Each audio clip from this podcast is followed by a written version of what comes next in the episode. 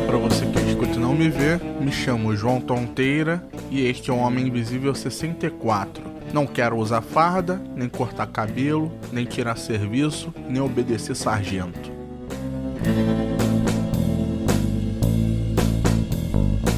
Hoje eu quero falar sobre o processo de alistamento até o quando me apresentei no quartel e sobre a minha dispensa, porque tem muita gente que tem um fascínio pelas Forças Armadas e hoje isso é até demais.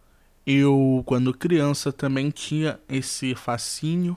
Eu adorava filmes de guerra, assistia Braddock do Chuck Norris, assistia Rambo, assistia qualquer alguma coisa do Arnold Schwarzenegger e aqueles armamentos pesados, metralhadoras e tudo mais e eu achava legal.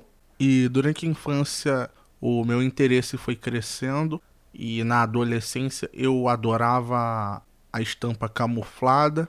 Eu queria ter calça, queria ter bermuda, queria ter jaqueta. A minha mãe, que é costureira, chegou a fazer duas calças para mim que eu usei bastante. E depois um namorado da minha irmã mais velha me arrumou uma jaqueta própria do exército mesmo que o irmão dele tinha conseguido, mas aí deu um estalo. Eu passei a desgostar e isso é provavelmente porque eu vi pelo que os recrutas passavam e são os treinamentos, são a forma como eles são tratados e também eu nunca fui essa pessoa patriota, então eu acho que você tem que ter no mínimo isso para querer entrar para as Forças Armadas. Eu até cheguei a cogitar uma carreira quando a minha mãe perguntava o que, que eu queria fazer depois de grande, mas eu não tinha noção nenhuma de como funcionavam as coisas, se precisava fazer provas. Eu só falava que de repente eu poderia seguir carreira na aeronáutica. Mas no final da adolescência isso tudo mudou. Eu não sei se é porque eu estava numa banda ou algo do gênero, mas o brilho pelas Forças Armadas se perdeu. E era óbvio que eu não queria acordar cedo para tirar serviço, fazer exercício físico, essas coisas todas que a gente faz no quartel. E eu passei a achar feio a estampa camuflada, essa estampa que eu adorava tanto. Mas eu fiz essa introdução toda porque para os homens isso é básico, mas pelo que eu estou olhando parece que mudou um pouco.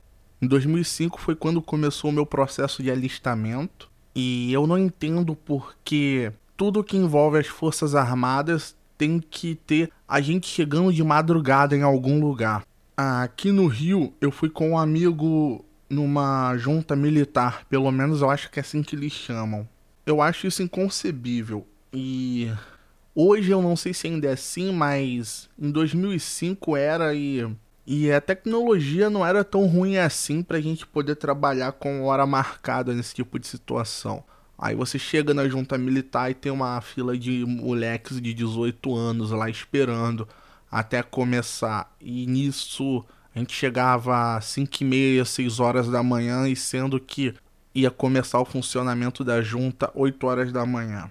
E depois de todo esse processo feito na junta, a gente vai se apresentar no quartel. Foram dois dias lá e a mesma coisa, tendo que sair de casa de madrugada para chegar lá cedo, porque eles querem que a gente chegue lá de madrugada e fique sem fazer nada, até da hora de fazer tudo o que é preciso. São dois dias e no primeiro começa com o exame médico, onde já tem um monte de gente que consegue se livrar porque leva atestado ou tem algum problema que, aos olhos de quem está avaliando, não vai servir para o exército, aeronáutica ou marinha. Depois eles colocam a gente para fazer uma provinha lá que eu acho que não serve para nada. Eu não sei se é para pegar alguém que seja analfabeto ou algo do gênero. E isso dura a manhã inteira e pega mais um pouquinho da parte da tarde e a gente escutando ordem dos soldados ou do sargento. E no segundo dia são mais e mais trâmites deles deixando a gente mofando lá. Eu acho que é tipo como o dia da vingança pelo que eles passaram nesse dia. pelo que eles andam passando todos os dias por estarem lá. E é isso. Quem não consegue uma dispensa tem que voltar alguns meses depois lá.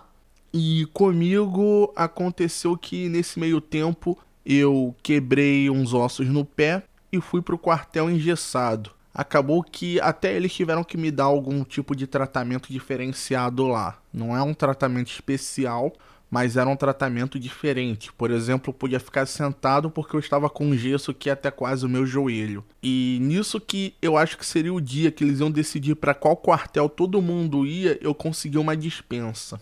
E consegui sair até mais cedo nesse dia. E meses depois, quando eu fui buscar o meu certificado de reservista, eu descobri que eu não tinha ganhado uma dispensa total. Era uma dispensa para aquela época eles me mandaram para um quartel e eu tive que passar uma semana lá até ser dispensado em definitivo. E essa semana nesse quartel foi uma das coisas mais bizarras que eu já vi, porque basicamente a gente faz o que fez nos dois dias que a gente se apresentou a primeira vez no quartel, mas eles dividem uma semana e a gente fica morfando lá a manhã inteira e não tem lanche, não tem nada, come quem tem dinheiro para comprar na cantina deles.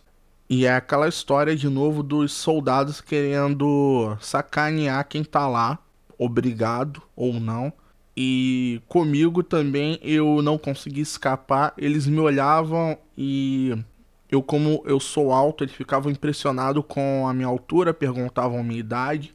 Eu falava 18, aí falavam da minha barba que já tava grandinha. Tu quer servir? Eu falava não. Ó, oh, mas eu acho que tu vai ficar, porque tu tem porte para soldado. Tu vai ficar aqui. E era quase todo dia isso, até que no penúltimo dia foi feito um exame médico. Eu falei com o médico que não tinha nem seis meses que eu tinha voltado a andar, que eu tinha quebrado uns ossos do pé e ele falou: Ok, então amanhã você me traz esses raios-x que eu vou olhar. E ele olhou e me deu a dispensa total. E eu me livrei das Forças Armadas de uma vez por todas.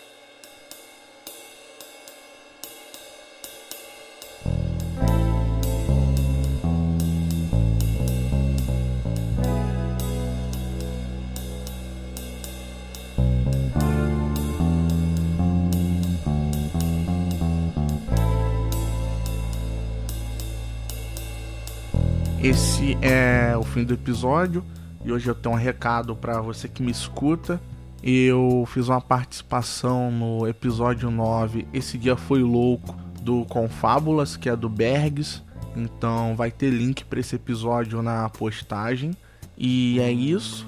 Você encontra o Homem Invisível em arroba Invisível no Twitter e Instagram. Você escuta o podcast em megafono.host barra podcast barra Homem Invisível no agregador de sua preferência e no Spotify. Obrigado por me escutar e que você tenha uma ótima semana. Um abraço.